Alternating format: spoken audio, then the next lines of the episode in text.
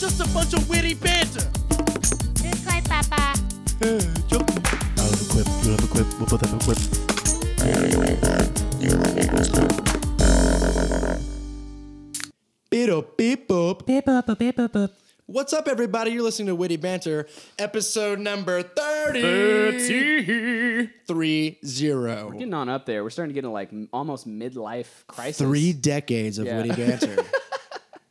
Dude, It's funny how we measure our years of episodes by episodes of witty banter. That's how old we are. that's how epic Witty Banter is. Pretty, getting pretty up there, man. We're starting to gain some traction, right? It's been over a year that we've done this now. yeah, yeah. Because we started in September of last year, and it's like the very end of September now. September 26th. That's to the be weirdest. exact. That's the weirdest part for me. I celebrate Witty Banter's past, but I'm a little afraid for its future, dude. Why? What, what? are you talking about, man? What happens when we have to move out of this house?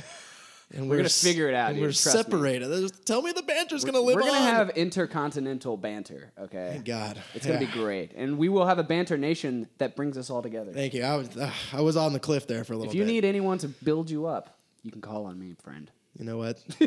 That's why we kiss at night. Shut up. Well, there's probably a good reason that Witty Banter's been going on for 30 episodes, and that people come back for one thing and one thing only: a beer review. the beer reviews. So what are we boy. reviewing today, man? So today we are actually reviewing a beer from Deep Ellum Brewing Company. Yep.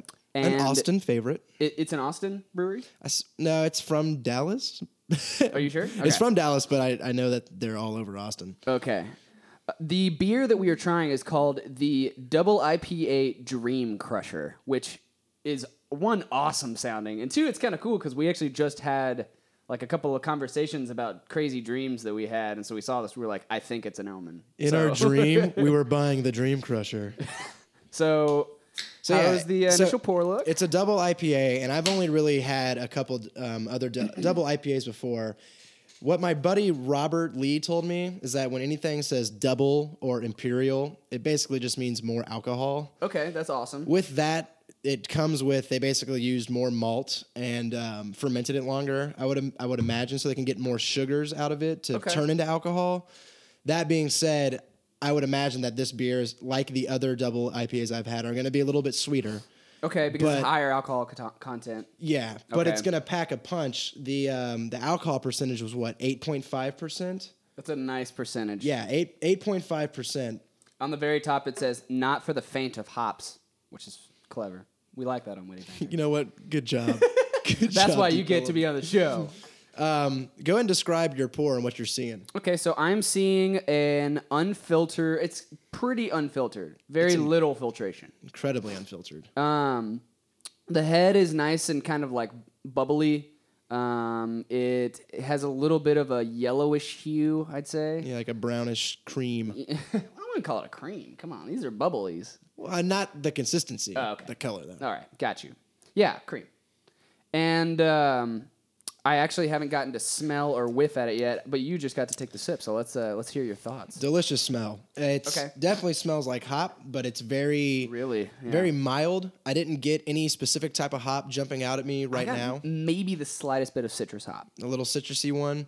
but I don't know. I don't know. I'm not good with hops. I'm I'm gonna wait as it gets warmer to figure out which hop it is exactly. All I know is that it's got the hop on the smell.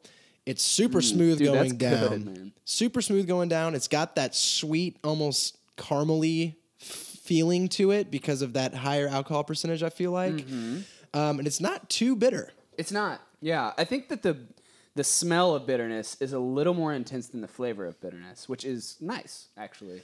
But the bitterness that is there, I have a feeling that as this thing warms up, it's, probably gonna gonna, get more come intense. out. But that's okay because That's what we want. Yeah. Yeah, I, I enjoy a bitter beer, especially when I'm getting a double IPA. after 30 episodes of this show, I've come to appreciate how a really good beer over the course of an hour is one going to change and go through separate little stages. And two, it's going to show its complexity as it warms up a little bit. And I, you know, that's why you can't give all of your impressions on just right out of the fridge beers, you know. Would you go ahead and sum up a whole kid's life out of what he's doing in a sandbox? no. Maybe, dude. you know. Well, and again, if he's messing that sandbox up. well, He's eating the sand. You can make some assumptions. let's go ahead and get episode number 30 underway. Get a little news under our belt. We got some stuff to talk about. Okay. Some things to throw out in the I'm air excited. and really dig into. Let's do it. This is witty banter. Alrighty. so, Hunter, rumblings have been going around these past couple days that Ooh, seem rumblings. to indicate that Radiohead is at work at another album, right? yes. a Uh, And Mm-hmm. series of mysterious tweets came out where we saw Tom York was releasing to the public that he had been in this Radiohead studio for two days.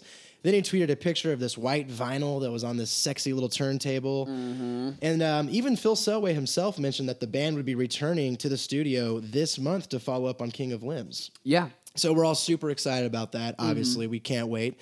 But it turns out that the shenanigans that Tom York was pulling was just a little teaser at what went down this morning.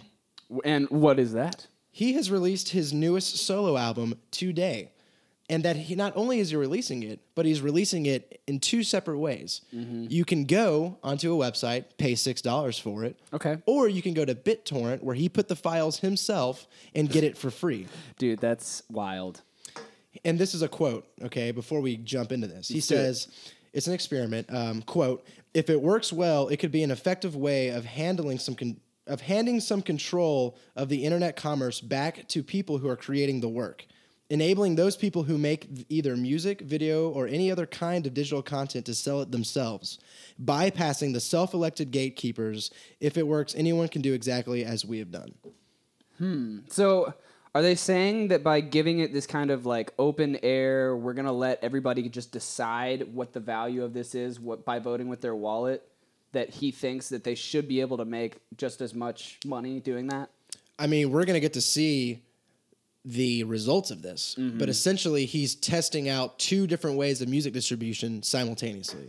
You can buy it from the website, or you can go get it for free. Yeah. And we'll see A, how much money I make, B, or how many people it ends up getting to, um, and see if it's a success. Because if it is a success, because, you know, we even talked about on the show months ago about his apprehension with content providing websites like Spotify Yeah. where they get so much of the royalty. Mm-hmm. And through this quote, it really shows me that he is looking to try to debunk these quote unquote self elected gatekeepers Yeah. and put the power in the people creating and l- allowing them to sell things themselves through to customers and getting the profit of their work. That's cool, but is putting all your stuff out for people to be able to get for free is that really empowering the artist, especially if you're not as well known as Radiohead? You know, I mean, Right. If I'm a if I'm a if I'm a medium sized artist and there's like a a, a- a pretty e- or pretty sizable uh, market for my music and people wanting my music. If I do the same thing that Radiohead's doing, and Radiohead is considered maybe one of the biggest and most influential bands in the world, I don't think I'm going to st- get the same results of people being like, I would rather pay six dollars than you know just BitTorrent it because I I haven't said this morning. Uh, I would totally pay the six dollars just to get his new album. Yeah, as a fan who wants to contribute. Right. Yeah. know? Vote like you always say. Vote with, vote with your wallet. And so I would totally do that. But if it was like Jason Mraz or something, you know, like are people gonna pay him six dollars? No, they're probably just gonna BitTorrent it because it's just you bring up a great point. It's easy for Tom York to say because he's Tom York. Um, and I really wish we could have somebody who maybe was like a fledgling artist or like a startup artist to say what we need Nick here. we need Nick's opinion, man. because seriously, there there even there are bands now that when they open up a show, they have a table with all their CDs and it's and they even they tried themselves the pay as you want Yeah. thing and I have no idea how it ends up working for them. Mm-hmm. I don't know if how you sell your music can bolster your actual music Mm-hmm. cuz then there's this situation where well maybe it didn't sell just cuz it wasn't very good. Right. But then even think about this show, like this show's free. Yeah. Um It's incredibly free. and we try our best to get it out there as much as possible, as easy as possible, Mm-hmm. rather than right out the bat saying, okay, $1 for every episode. Maybe we're trying to build our, our audience base beforehand so we can monetize it later. Right. Yeah. Bend over, Banter Nation. We're coming for your wallets. That would be great if we could monetize this somehow. But uh, If I you mean, wanna- that's not even really the goal. You know. I mean, Yeah, I it's- mean, that's true. that would be an awesome side effect. But I feel like with music, I mean, if you're gonna be a, a musician, then like you have to make money to be able to survive off of your art. And I think that one thing that I can commend Tom York for doing with this is he's pushing the idea that one, music is art, and two, that art can be interpreted in different ways. Whenever you have somebody like these self elected gatekeepers putting on uh, value amounts onto how much it's going to cost for you to be able to get this song, you're determining a value for that song or you're determining a value for that album. And what Tom York is doing is saying, dude, if you really like this album, then you have the ability to pay for it however much you think that it's worth. If you don't like this album, I'm not going to make you pay for it, which is awesome because that's art at its finest, in my opinion. You know, That's a great point. I didn't think about that. Um, I didn't get that out of the the, the article. I think my only takeaway was I just like to see him championing the idea that we're trying to separate the middleman as much as possible, and that those who create are the ones that should get benefit. You know, I Yeah. shouldn't have to get permission to get my money from somebody who collects what I do. You Mm. know, and it's just so cool that, I mean, he does this, he's been doing this the last, I don't know, since In Rainbows. I was about to say starting within rainbows. like he's been not only being you know Tell them what they did within rainbows. well within rainbows they basically just put it on their website for free and it was the same thing it was like donate however much you want or how mu- however much you feel like this is worth that you're willing to pay for it they did that for about six months and i think they ended up getting more money from that method of, of distribution than the normal method of going through big you know record companies and stuff And you know they were the first one to try that. yeah, and and and that's kind of what I was getting at. Like they've been doing that since in Rainbows, and it's so awesome to see musicians that not only take their musical craft seriously and they continue to experiment and progress. And it's like the uh, the idea that you know the the best album is still out there, kind of for them, but they're also experimenting on distribution and how it affects the sociology interacting with music. I mean, whenever they're doing these kind of experiments and seeing how people react and like it's it's like prodding different buttons in society and being like, well, how can we exploit certain, you know, things in the Loopholes. market? Yeah, things in the market that are latent that haven't really been touched on, but if we touch on these, will that be able to get us to where we want to go with like less middleman and empowering the artist with um, more power to be able to distribute and successfully, you know, hold up a lifestyle for yourself? And what I So- see is every time they do that, they're angering the people who they're trying to anger. Yeah. And the fact that it's kind of the fact that it's kind of working is It's like is yeah, cool. it's tribute to what their efforts are. Totally. Okay. Well, let's go ahead and move on to number two. Number two. So Xbox has slashed the price of the console, or Microsoft has slashed the price of the Xbox in the United Kingdom, bringing it to 329 pounds, making it cheaper than the PS4.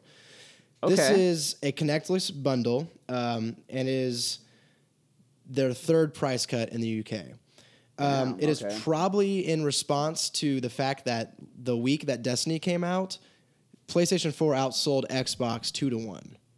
Ooh, that's pretty harsh. Yeah. So I just thought that was an interesting tidbit. Mm-hmm. Um, I think it's just more proof that Xbox is such the underdog, Underdog. right now. Yeah. And I think it's also proof to the fact that like Microsoft is really I think that they're kind of getting into this market and they know that they can't be as profitable and they're willing to cut down prices as low as possible just to be in the market, just to have their name associated in this market. I mean, think of how much they would lose if they weren't in it. Right. You know, it's it's in their best interest to fight tooth and nail. But I, I- I, I took this marketing class, and it was talking about different profit levels for companies that were producing consoles.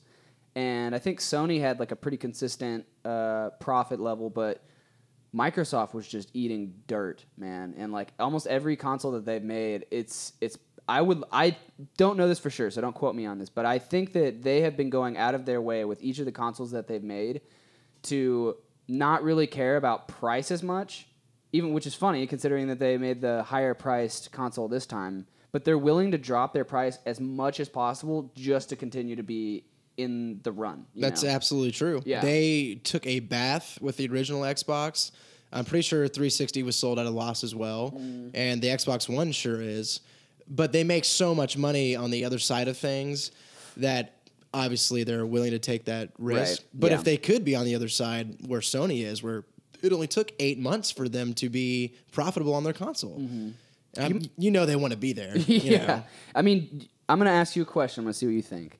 Would you say that this last console war, I think that you would be willing to say that PlayStation has pretty much won this. Yeah, it's Right. yeah, totally. Do you think that this bolsters Sony into this kind of stratosphere that, like, they are the go to now? Where, like, whenever they release their next console or whenever, you know, PS ex- or PlayStation exclusive games come out, that that's going to be kind of like the Apple uh, fever where people are just getting super excited about, you know, whatever Sony's producing? Or do you think that it will always kind of be this dichotomy between Xbox or Microsoft and place or st- Microsoft and Sony because you know the dichotomy is good and it enc- encourages competition. I think and it'll stuff like always be that. there. You think? Um, I think what Ninte- what's going on at Nintendo is dormant and interesting, but I also realize that you can never con- count Nintendo out. So if they ever do get a big rise in the console space, it could definitely change the game. And number two, I think the vast majority of players that switched to, pl- uh, to PS4 were the very were the gamers that they went after, and they they succeeded in that. Okay. Now, what's interesting is even though Xbox is being drastically outsold, it is still one of the highest selling consoles of all time. It's Right. still doing very well. Okay. And I think what's keeping people there are the people who play um, FIFA, Madden, Call of Duty, where your clan and your gamer points have been on Xbox Live for six years, and you're not going to walk away from that because that's where you and your group of friends, how you play, that's where your ecosystem is. Mm-hmm. And are you gonna say something else? Well, I just think um, the basis for both are there, and I think there's just basically a swing vote, and I Mm-hmm. think the swing vote went to PlayStation 4 this time. Okay. obviously. Would you say, or what would your comment be if I told you that maybe Microsoft's s- plan to release the Xbox One and have it be this home entertainment system as opposed to just a gaming based console, which, I mean, PlayStation is not just a gaming based console, but it's way more gamer influenced, right? So the fact that Xbox One really pushed this multimedia, uh, family centric, you know, all encompassing entertainment device. Do you think that it's just going to take a little bit longer for the general public to catch on? And that might have been maybe their plan all along to not maybe get all those super fast follower gamer kids that are going to buy it right out the box, but to establish a product that'll have such a longevity that even five, six years in, people are going to be like, this is still the ish. This is like multimedia entertainment. This is the ish. Yes. Um, I think the reason why it failed so hard was because of their mixed messaging when it came to presenting it to the customers. But I think they have a vision of where the future of gaming is going, and I think they were just trying to go ahead and make the leap. Now, if Sony and Xbox both would have done the same thing and made that leap together, I think it would have been fine. Right. Not a hitch. And what's proof of that is when the original Xbox came out and they had Xbox Live, people were still largely on dial-up internet. Xbox Live Mm-hmm. I didn't even realize that, yeah. Xbox Live required a 64-bit connection or kilobit connection, which was not which was like a s- Like, like mind blowing back then? it or- was not. It was a very small percentage of internet users. It's crazy, But still, man. they doubled down on that. They saw that that was the future of where the internet was going. And when the 360 came around and everyone did have that, they had the infrastructure already there to capitalize on it. Now, if that'll end up being the same way with all these other features that they had planned, because those features they had some really good ideas. I Mm-hmm. don't know if they'll end up coming back and turning the tide in any way, but I do think that they have a history of trying to lead have these ideas that lead the market, which was not only um, the internet speed, but also achievements. Uh, They were the first ones to do achievements. Mm-hmm. Which is, yeah, it's still a pretty big deal. and they're the reason why uh, PlayStation 4 has trophies. Trophies, yeah. So, Well, that's interesting. Yeah, I was just kind of seeing if you thought there might be a little seasonality with, like, a, a long term seasonality with just the product itself. Like, since they weren't going, I, I would say I would be willing to say that the fast followers in the game in the console market are big gamers, and therefore it makes sense that a gaming centric console versus like a family centric console that's more about general multimedia entertainment.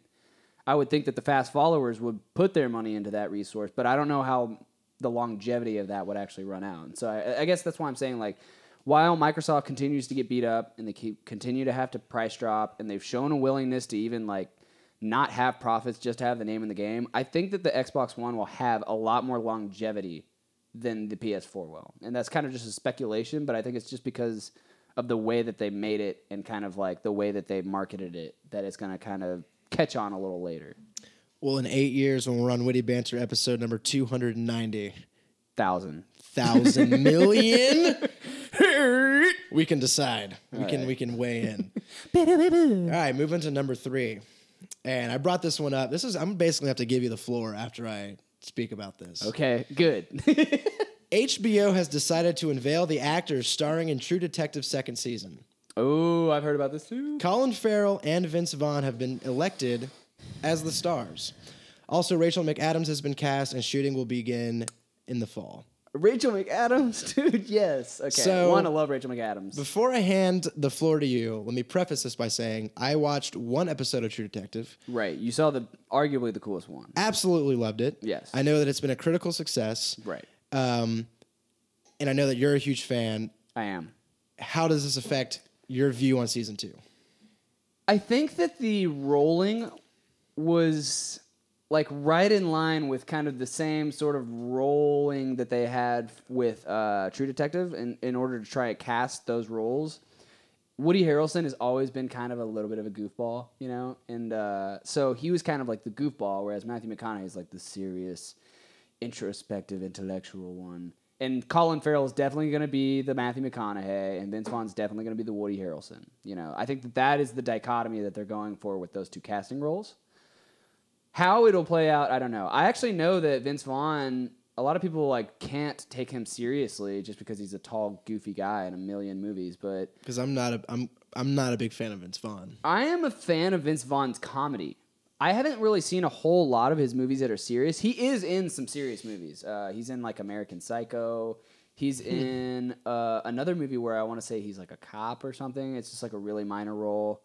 But I think that it has a chance. I'm not going to say that you can make a decision on just the casting alone because Right. it's so much it's so story driven. It's so story story driven and you have to have the right people to cast for that. But Even the technical aspects of that huge long scene that was one cut that got so much traction. Like that show does a lot. Right. It doesn't matter if you have Matthew McConaughey or freaking, uh, you know, Katy Perry doing that scene. If you if you have them doing the moves and you have the amazing cinematography around it and the cool story driving it, like it's gonna be cool. So in a certain way, it doesn't really change. I still want to see True Detective number two. In another way, I feel like what they're gonna do is hark on the same things that made True Detective One really good, and in a way, I'm kind of you know stoked about that because that's why I like True Detective One. But if it was so dependent on the first one that they couldn't make it original, they just kind of made another version of the same thing.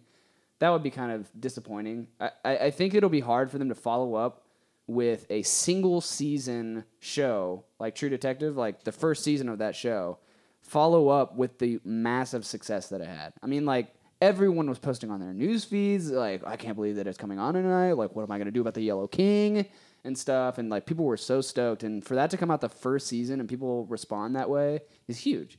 So I think that they see that Annie, you know, they see that huge kind of uh, following that they've already made. And they're going to be balancing a fine line between doing the exact same thing to be able to please that audience and doing something a little bit different, but maybe not as high quality. And Right. So that that'll be interesting to see. I have absolutely no no idea. Well, my own two cents. I really like Colin Farrell. Yeah. Mostly because when I saw his movie Dead Man Down, I went in there with the preconceived notion that I was going to be underwhelmed, and he stole the show. You know, not a big cast. The story Hmm. Is was that the one where there was like a girl that almost got killed, and then he went and killed all the people that were like Yeah. after her? Kind of yeah. I think I saw, or I didn't see that, but I saw the tree. fantastic movie. Crazy. Like I walked out of that theater just like, dude, okay, awesome. Yeah. And that's what made me a fan of him. Okay.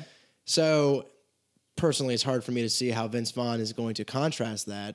But then again, it leaves a lot of room for whatever they feel like they can do with him, you Uh-huh. know. So we'll see. I think that they'll probably, if you have Vince Vaughn in a story, there's no way that you don't at least up the comedic uh, relief a little bit. You know, Woody Harrelson is funny and goofy, but uh, like he's not like Vince Vaughn in the fact that Vince Vaughn can say just like one observation and you're just like crack cracking up.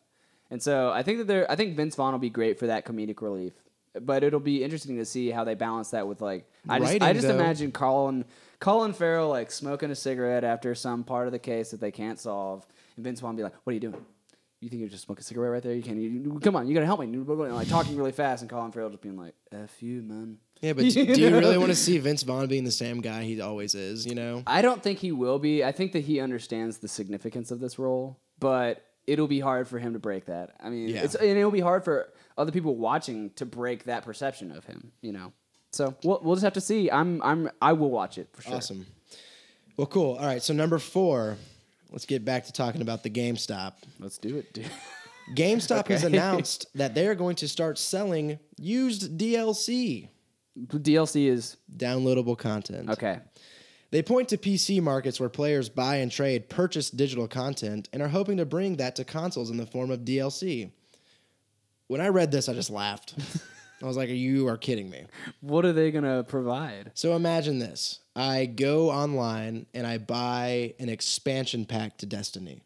Okay. Okay, $15, I download it. Okay. They're trying to create a market where I can sell what I have downloaded to somebody else For like a higher price. for probably cheaper.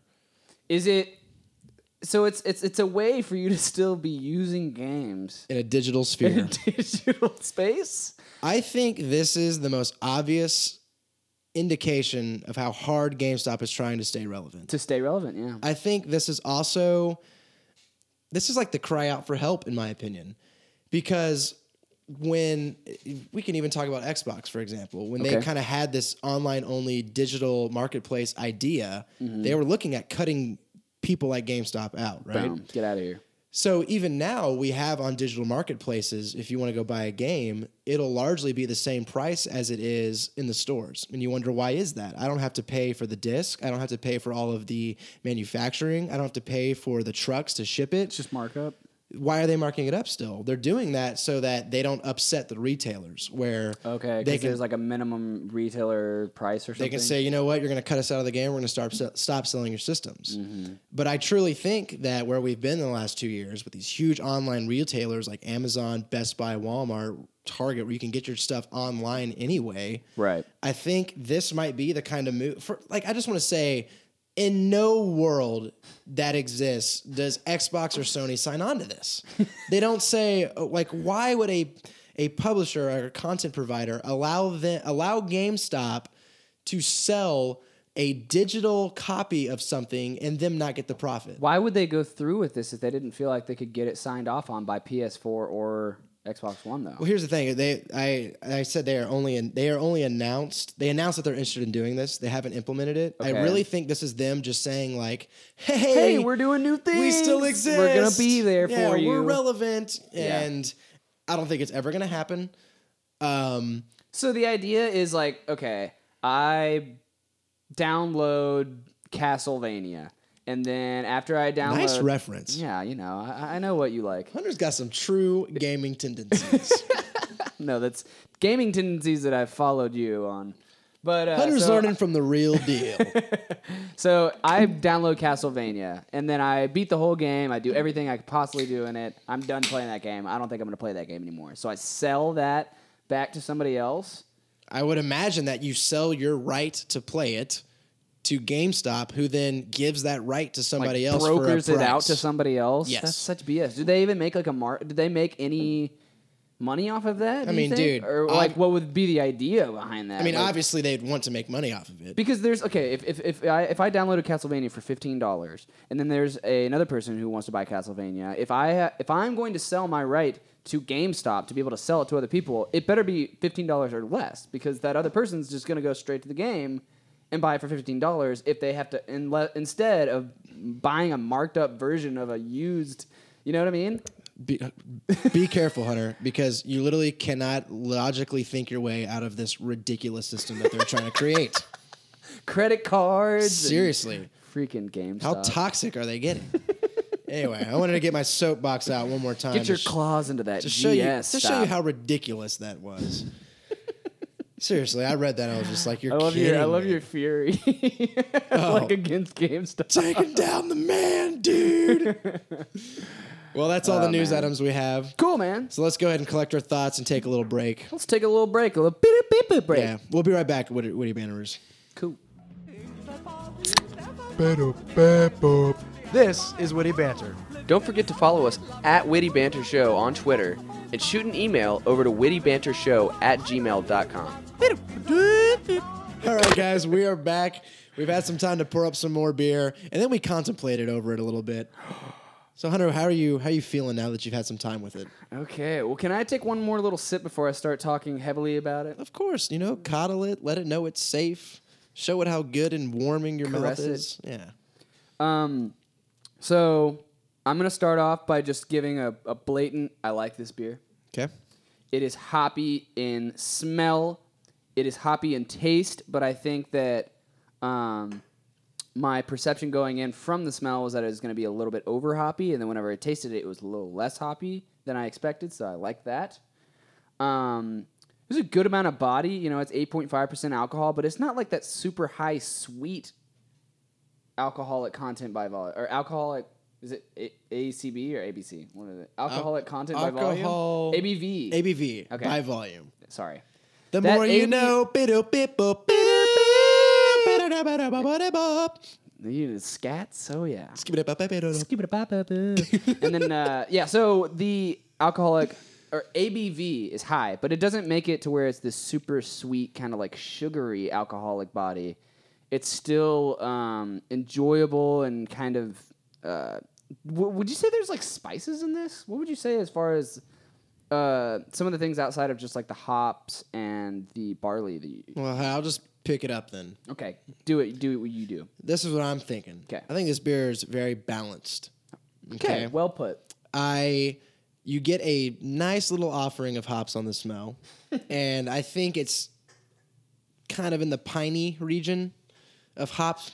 Okay, I can I can flow with that. And so that's what you're smelling. You take a sip. You've got a good, kind of thick, smooth body from that 8.5%, and a little bit of sweetness. But the hop does come through in the taste as well. And with that hop comes a bit of bitterness. And there's a nice little saying out there that Americans use every day. Every day. What is this one? It's called bittersweet. Ooh. And I think this is exactly what this beer is. I think this beer is just like a perfect little offering of hops, counteracted by a great body and some sweet little textures. I think it is really smooth too. I, I think that that kind of comes from the lack of filtration. Um, it, it, it really does have like a really smooth. It's not it's not like nitro. Like last week we tried a nitro and that was a different kind of smooth. It was uh, kind of a. It didn't really have a whole lot of carbonation and it was like not thick. It was a thin smooth. This is a lot more of a thick smooth. Yeah. But it's uh, it's, It's really enjo- viscous. it's, yeah, it's enjoyable. Yeah, I like this beer so far. Cool. Well, I think we're I think it's headed in the right direction. You're doing good things, Deep Elm. Boom. Deep Ellum. Yeah. or Deep Alum. Deep. Hopefully they don't get pissed off. if We don't know how to say. Maybe there's their not even name. a space there. Maybe it's just like Deep Alum. Who knows? deep elum. What's up, Deep Alum? We reviewed your beer. Hey, you're not saying it right, so screw you. F off. All right, well, let's go ahead and check out what we got for a segment. Let's do it. Now we're doing one that's been reoccurring recently. Okay. Another top three. My number three is definitely Goku's hair. I think my number two's got to be Hyper Beam. My number one is without a doubt Witty Banter. Because we like to put numbers on things, people. It's kind of our thing to list out our life in lists. That way we don't ever have to think about it again. list squared, if you will. This has actually helped me though, because I was in a job interview and they would go, if you could listen to one song for the rest of your life, what would it be? And I just said, go get some coffee. Because we're about to talk about 2112. yeah. I mean, it, it makes us be decisive and be able to back up our decisiveness. You know, some people are just decisive and they don't have a reason for their decisiveness. So Right. us doing our little numbering system stuff usually helps us be able to back up whatever thought processes that we have to go through. So, yeah. So I'm going to pose the first top three question to you. Top three. Give me your top three Guitar Hero songs. Good one. Yeah, it hurts, doesn't it? I'm going to ask for a couple of parameters with the Sure. prompt. Give me the uh, the the s- the most recent and the first like Are we talking about Guitar Hero One, Guitar Hero Two, Guitar Hero Three? Anything with the word Guitar Hero in it. Because there's like Guitar Hero Metallica. There's all Yeah. these kinds of different things. Sure. Um. All encompassing, baby. So I'll start with number. We can talk through them too. Okay, cool. Because there's a ton of gems in there. There's a lot of really good songs. So I don't really think that any of the bonus songs in Guitar Hero One are going to be in my top three. You had Caveman Rejoice. Caveman Rejoice is Which I dope. liked, You but have eh. you have what is it? F- Uh, Give up the church or something? What is what is that? That Yeah. one that's like I don't know. I don't know what it it's at the is. top of Guitar Hero One. The okay, fact so that we don't know what it is. yeah, it means that we can't give it to it. So I'm gonna be pulling most of my list from Guitar Hero Two because that was my favorite game. There's a lot of jams. Yes, But I don't want you to forget Guitar Hero 1 was also the genesis of Bark at the Moon. Yes, Bark at the Moon's awesome. Dude, Crossroads is still awesome. It's a great song. Okay, so I'm gonna. I would like. I always like to start three to one. Give my number one last. Okay. I'm just gonna make some decisive, uh, decisive moves, and I'm gonna have to back those up. Okay. All right, man. So number three, my uh, third favorite Guitar Hero song. I'm actually going to kind of throw a weird one in there. I actually really enjoy playing Institutionalized. Now, is this both single player and multiplayer? Yes. Do you pick institutionalized almost every time you have a multiplayer bout? No, I mean it's not like a, a recurring kind of system that I have for picking it. But the But don't reason you want it to be in the recurring? the reason why I like it is because I feel like it's a good mix between like changing melodies throughout the song. They have like they speed up during the verse to where it's like you know he's talking to his parents he's like i don't want to hang out here anymore mom i just wanted a pepsi and you know and it starts getting like dun, dun, dun, dun, dun, dun, dun, dun, dun, dun, dun. it's like it's fast so it has a lot of melodies changes there's some crazy solo work in that song ridiculous. ridiculous. And there's like three different separate solos that you get to do in just the verses, which is cool. The um, chorus for it is largely just the same throughout the song, but it's interesting. It's it's it's like there's not really any sort of awesome melody that goes with it. It's just like thrashing melody. so what's your number two? Okay. Number two, I'm just gonna go number two with like the song that I'm the best at, which is "Beast and the Harlot." Okay. Not because I like the song necessarily more than other songs, but I can just shred the hell out of that All song. right. Okay. It's a fun one to play Yeah. too. It's long and kind of grueling, but You gotta have stamina. it's, it is what it is. That that was like the song that made me one of the top contenders whenever we whenever we started really getting into uh, you know our our That was the trump card. yeah, that would that was the trump card for Hunter Dorset for like a, for a couple years. Um, Max, don't listen to this podcast. Let me All right, just so- start out by saying you're not welcome here. I'm just mean he's gonna get mad when he hears that, and he's gonna bring up you know the Guitar Hero challenge that we had and all that stuff. Well, all I can say is the only reason that Max even won that competition, or I guess got second place, was because you let him win. I don't. I'm not gonna say I let him win, No, you let him win. but I'm gonna say that I didn't try my hardest. So you let him win. I hope you're. Just I- I shut hope your you're- mouth. I You hope, shut your mouth, Chase. hope you're proud, Max. so give me your number one. All right, my number one favorite song. Now I'm starting to look maybe more at Guitar Hero three songs. Okay, you're flirting with the idea of branching out. because they have they have really good songs and plus like when you play it on guitar hero 3 most of the songs are actually recorded and and the bands were letting guitar hero actually use the studio versions of their songs at that point which Great is point. fun Yeah. um i'm just gonna throw out a wild card here man Oh God, lagrange that's your number one Guitar Hero song. That's what I'm gonna have to be decisive with, and here's why. One, I love ZZ Top, and two, I love blues, and three, like Your number one Guitar Hero song, Lagrange. Let me give you my top three. and you do yours, and then I might have to come back to my number one. I think you should. Please do this. Okay. Because I'm kind of just twisted and convoluted in the head right now. My number three, Bark at the Moon. okay, it's a great one. to a good me, once I had completed Guitar Hero 1, I was waiting for number 2. When I went and played Guitar Hero, I played Bark at the Moon all damn day. Bam, because you knew that would make you the best. bam, picka, picka, bam, picka, picka, bam. Just, it felt so good. felt so right. good on that little plastic guitar. Okay. All right. And it even made the jump to Guitar Hero 2 so you could actually shred the solos. Okay. Number 2, Cliffs of Dover.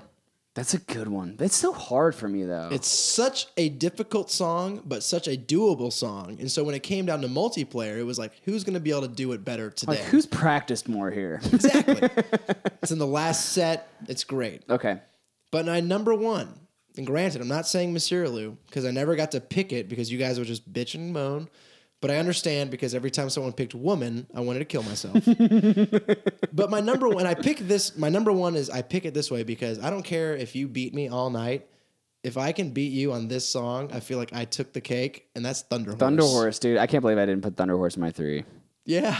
That's a What am I thinking? Lagrange. okay, can I can I start mine maybe again then? Dude. Thunder Horse is gonna be my number three. Okay. Okay. All right. Beast and Heart is still gonna be my number two. Sure. My number one favorite song that I think I think this is a legitimate one is uh, Freya.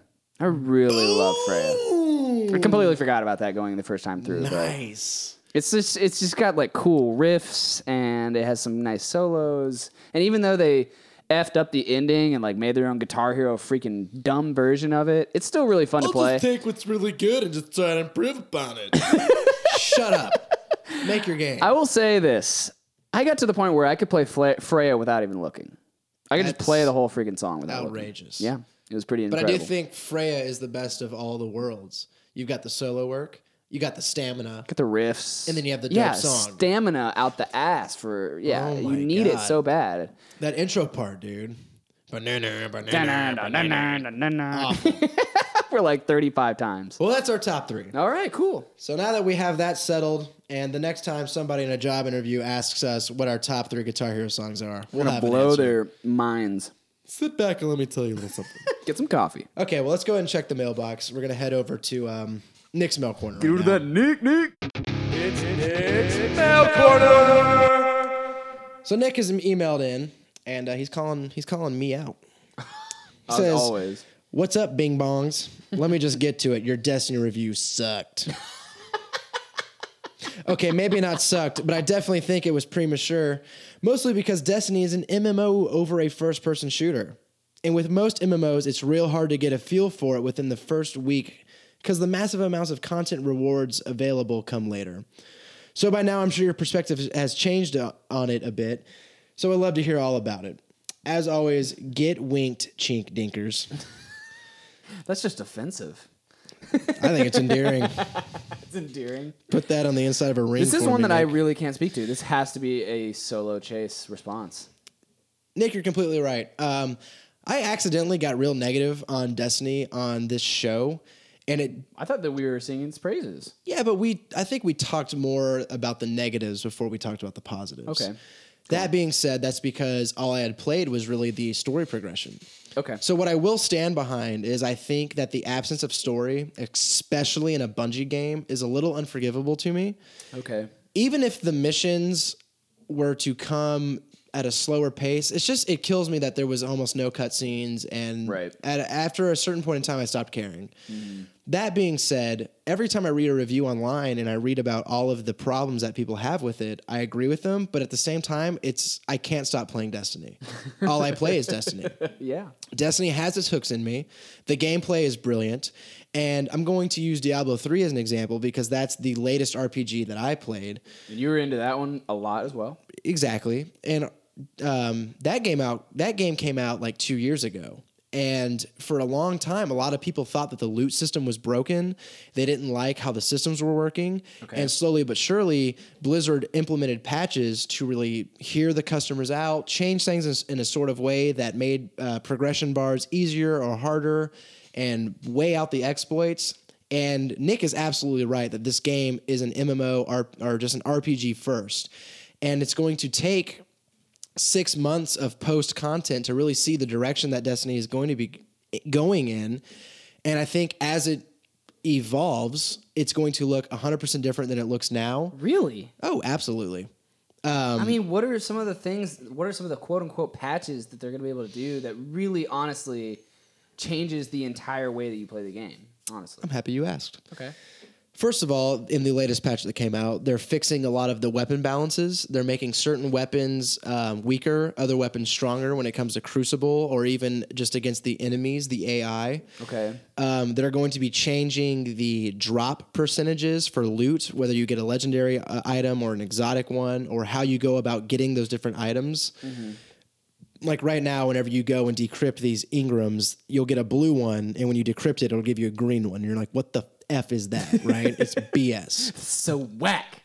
Basically, what you have now is all of these progress bars and things that you need to be doing to get better gear or to be a cooler character, and how they work is a little fuzzy. And as it get as time goes on, I think those will be reinforced and bettered. So you can't read this book by its cover. Absolutely not. Okay. Well, cool. So thank you for the question, Nick. Thanks, Nick. As always, you're the best. We are moving on to question number two, and this question comes from Chris Carter. Yes, dude. I haven't got to hear from Kirsten in a while. Let's do it. Let me first preface this by telling the Banter Nation a little bit about Chris Carter. Yeah, let's do it. He Beer expert. Might be the coolest person I've ever met. Explain why. Elaborate. sir. Chris Carter was my roommate when I was a junior about two years ago. Still figuring it out. he And- was kind of leading you along. You know, we get to talking. How we bonded was through pool tables and philosophical debates. And I said, this guy's got it. Cigar, cigars and beers, maybe. Now, what Witty Banter doesn't realize is the reason that this show even exists and is the format that it is, is because of Chris Carter. explain. Because Chris 'Cause I Carter. thought that I was a huge reason. why it is. Hunter, don't you worry. I'm just getting upset, and you're just thinking. thinking. Look, when it comes down to it, I'd have to think a little bit about it. No. Yeah, No, but- explain. I'd love to hear it. Chris is the one who taught me everything I know about beer, okay, whether by sitting down and taste notes, him saying, hey, you should look for this in a beer or you should look for that in a beer, you know, he really is, seems like a, he knows what he's freaking talking. but about. also I've brewed beer with him, and Yeah. he knows the process inside and out. And through bre- brewing beer with him, I've gotten to see what goes into a beer, and therefore how to evaluate it. we need to get him on the show, dude. Oh, it needs to happen for sure. Shit happened. Very So if you're soon. listening now, Chris Carter's cooler than you, and I'm sorry. stamped, approved by Witty Banter. so this was kind of like a long little email, but I'm gonna read it all. Okay. He says, Hey guys, before I ask you my question, I just want to say that you have taken someone who has never cared for podcasts and turned him into a fan.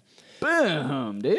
Thanks. I've gone from knowing about witty banter but not listening to only listening for the beer reviews, all the way to being stoked every time I see the Facebook post for a new episode and I listen to the entire thing. Dude. Yes. He says, I love the intelligent debates about current technology issues. You guys managed to make me laugh pretty hard. And he says, hashtag habanero war, hashtag witty banter halftime song, hashtag Mr. Squidward, do you smell that smelly smell that smells smelly? Dude, he's just killing me right He's now. on it, dude. He, He's on bas- a roll. he teed up the ball and then just bashed it We have out to of the call this park. Chris's mail quarter. yeah. Nick just got wide eyed. Y'all are gonna already betray me like that? I've sent you 50 emails. This chump has sent you one. Why that? Down to the brass tacks. 'Kay. Anyways, the question is related to the Mars One project. I'm not holding my breath, but it sounds like this one is starting to get legs. I read that a married woman from Austin is a semifinalist to go to Mars with three other people in 2024. Now, the question is if you were married and were asked to go to Mars to begin a colony and had to leave your loved ones behind, would you do it? Why or why not? Keep it coming, guys. Cheers.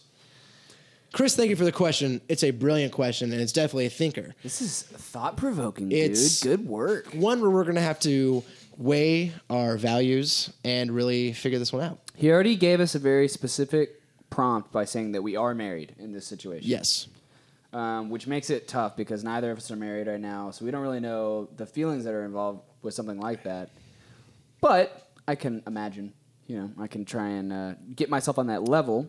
If I was, I think that if it was this thing where if I was kind of like chosen to do this thing, everyone's like, Hunter, we need you to do this, like for the sake of mankind, you know, I would have no problem doing that. But it's not. We're talking about the 2024 Mars One project. And the entire idea behind that is just that we're going to try and colonize Mars, right? Mhm. There's a good, I think the understanding is that these people aren't coming back. Yeah, I think it's a one way trip. Yeah. I think I, yeah, I also understand it like that. Hashtag band name. One way trip. Anyway. Nice. Okay, we'll take that. Um, I largely would not. I, I'm, I'm going to go ahead and just say that I don't think I would do this. You don't want to have your names in the history books forever as being one of the crewmen that call that the, one of the first people to have ever stepped on Mars. That would be super cool, but um, Equating yourself with the Buzz Aldrins and the Neil Armstrongs of today. yeah, I don't know. That's that stuff is cool. That's, Every that- fourth grader who reads about space travel sees your name. Oof. You're really laying it on thick here, Chase. You get to put the flag of the United States you get to be the king of Mars. when you rule all of your subjects with an iron fist. fair, stern, but fair. All right, but n- I don't know. I, I think that for me, the things that I'm going to find that make my life um, worth living are going to be things that I find on Earth, man. Like Yeah. I, I, I can totally see how fulfilling and amazing and just just epic this adventure would be for somebody. Um, but I think that I would have too much of a detachment from being able to see like nature and trees and just like But you plant get and to water and but you just get to all these witness things. firsthand a whole new nature. Yeah, that's cool. But I love my nature, man. Yeah. I, I I'm gonna go ahead and say that I, I'm a pretty conservative person when it comes to actions that I'm gonna take and just like risks that I'm gonna take. I'm pretty risk averse, I'd say, for the most part. So I'm gonna go ahead and put my stamp and say that if Hunter was given this option and he's married, and he's already found like the woman of his dreams and stuff kind of like that. I don't think I would do it. I don't think I could do it. I guess that brings it to me. Okay, yeah, around the horn to pew pew. I'm going to say no as well. Okay. And here's why. In the future, where I have my wife, like you said, who is the girl of your dreams, maybe you've started a family, there is the draw of that history book name. And especially a couple years ago, that's kind of what even drove me to my major was reading about these figures who changed the course of history through whatever policy they had or whatever Congress they were a part of and whatever. Indoctrination. That being said, I don't really look for that anymore. I Hmm. think how I want to better myself is doing it for me, where I want to be this great epic person, but I want to do it in my own mind. you Right, yeah. I don't want to have to be validated by being well known. And number two, I can't get away from my family values. I Yeah. have a very tight knit family. We rely on each other. I see them very often. And that's what I want to have with my own family going forward. Mm-hmm. And I don't think I could willingly leave that behind. Right. So, for that reason, I'm going to say no. yeah I, I, it's, it's just man it- when you have things i'm not going to say that just because you're married that like you have things where you want them and stuff you're probably going to everybody still has their own problems and stuff but i just don't see how um, the only thing that i would really get from that thing would just be the sheer sense of adventure and while i want to say that i'm adventurous and spontaneous and i would love to do these kinds of things i think that like the lack of human interaction, the lack of change. I mean, you're not. It's not like it's going to be a very slow process for all the It's people gonna that go be out a to Mars. survival Yeah, situation. it's going to be straight up like if somebody makes a mistake, they're going to die. Yep. And so, if if if or if one entity on the crew or team makes a mistake, everybody dies, or so- you know stuff like that. Uh, I think that the adventure and epicness of it for me doesn't outweigh all of the things that I have here and all of the uh, you know the relationships I have, the connections I have, the ways for me to better myself here.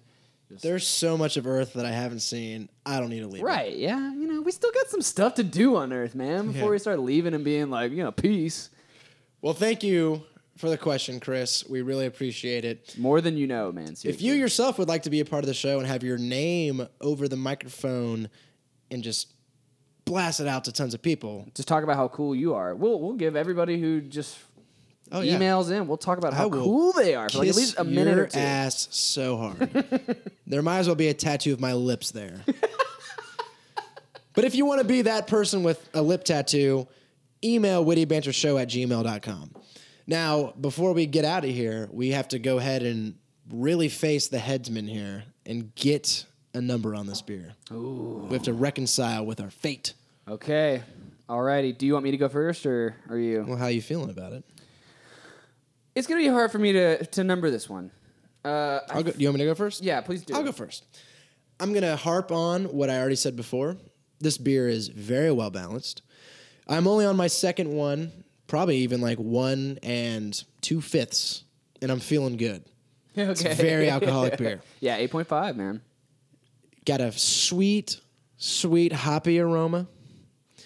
The taste is a little bit of bitterness. The hops come through on the tongue as well, but it's a smooth, drinkable, sweet beer.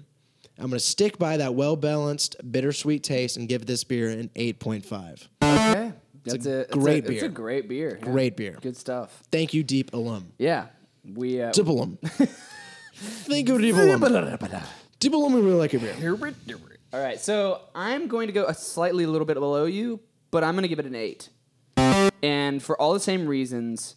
Um, the reason why I wouldn't give it an 8.5 or a 9 is because I don't know if anything stands out enough for me to be able to give it that kind of extra boost like man this is my like gonna, gonna be one of my favorite beers that I drink.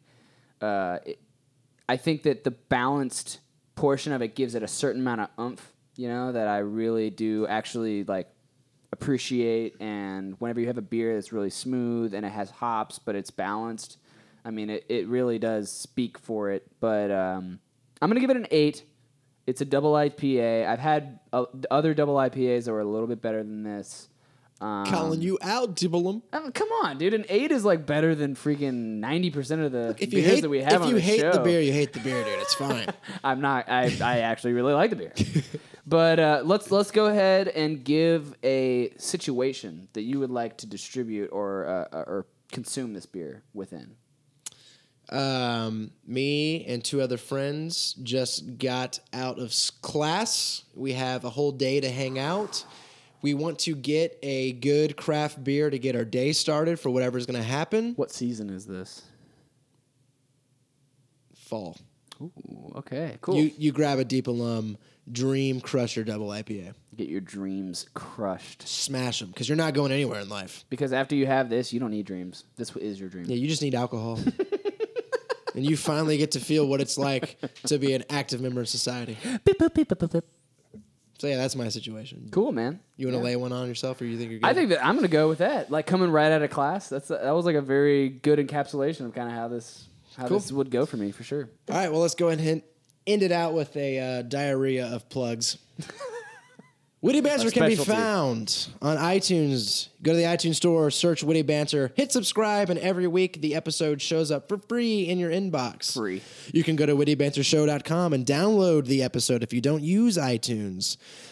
Then who are you? Cole Blair. You can go to Facebook and click like. Go to facebook.com slash witty banter podcast. Tweet at us. We are at witty banter show. I myself am at, am at bodacious chase. Hunter is at diesel dorset. Did we say anything about YouTube? We are also on the tubes. Go to the tubes again? youtube.com, type in witty banter, episode whatever, and you'll probably find us Yeah, because I we're hope on there so. now. Because yeah, we uh, we're excited about our, our It's- video adventure 30 episodes down, and we're expanding people. traction, bro. Is being gained. I know the direction. Anything you want to plug specifically? Is your song getting close to being done? Uh, it is. I'm about to have a song that was recorded in late August, and my friend and I, his name's Forrest. He's awesome. He's actually mailed into the show before. Thank you, Forrest. He is actually working on mastering it right now. We put out five different versions. So we We're gotta gonna do wait. it. Yeah, We're close. We're- well, I'll let you know. Uh, I'm going to plug one thing specifically this week. If you go to bodaciouschase.com, I wrote a review of Jack White's newest album, Lazaretto, and I would love for you to read it. So if you want to check that out, go to bodaciouschase.com and you'll find it. It's really good. I've read it. It's a literary piece of work. Reasons why we snuggle. so that's all of the. okay, yeah. Almost kept a straight face. That's Woody Banter. It's been a pleasure to talk to your ears directly. Until next week, we'll see you later. Biddle, biddle, biddle, biddle, biddle, biddle.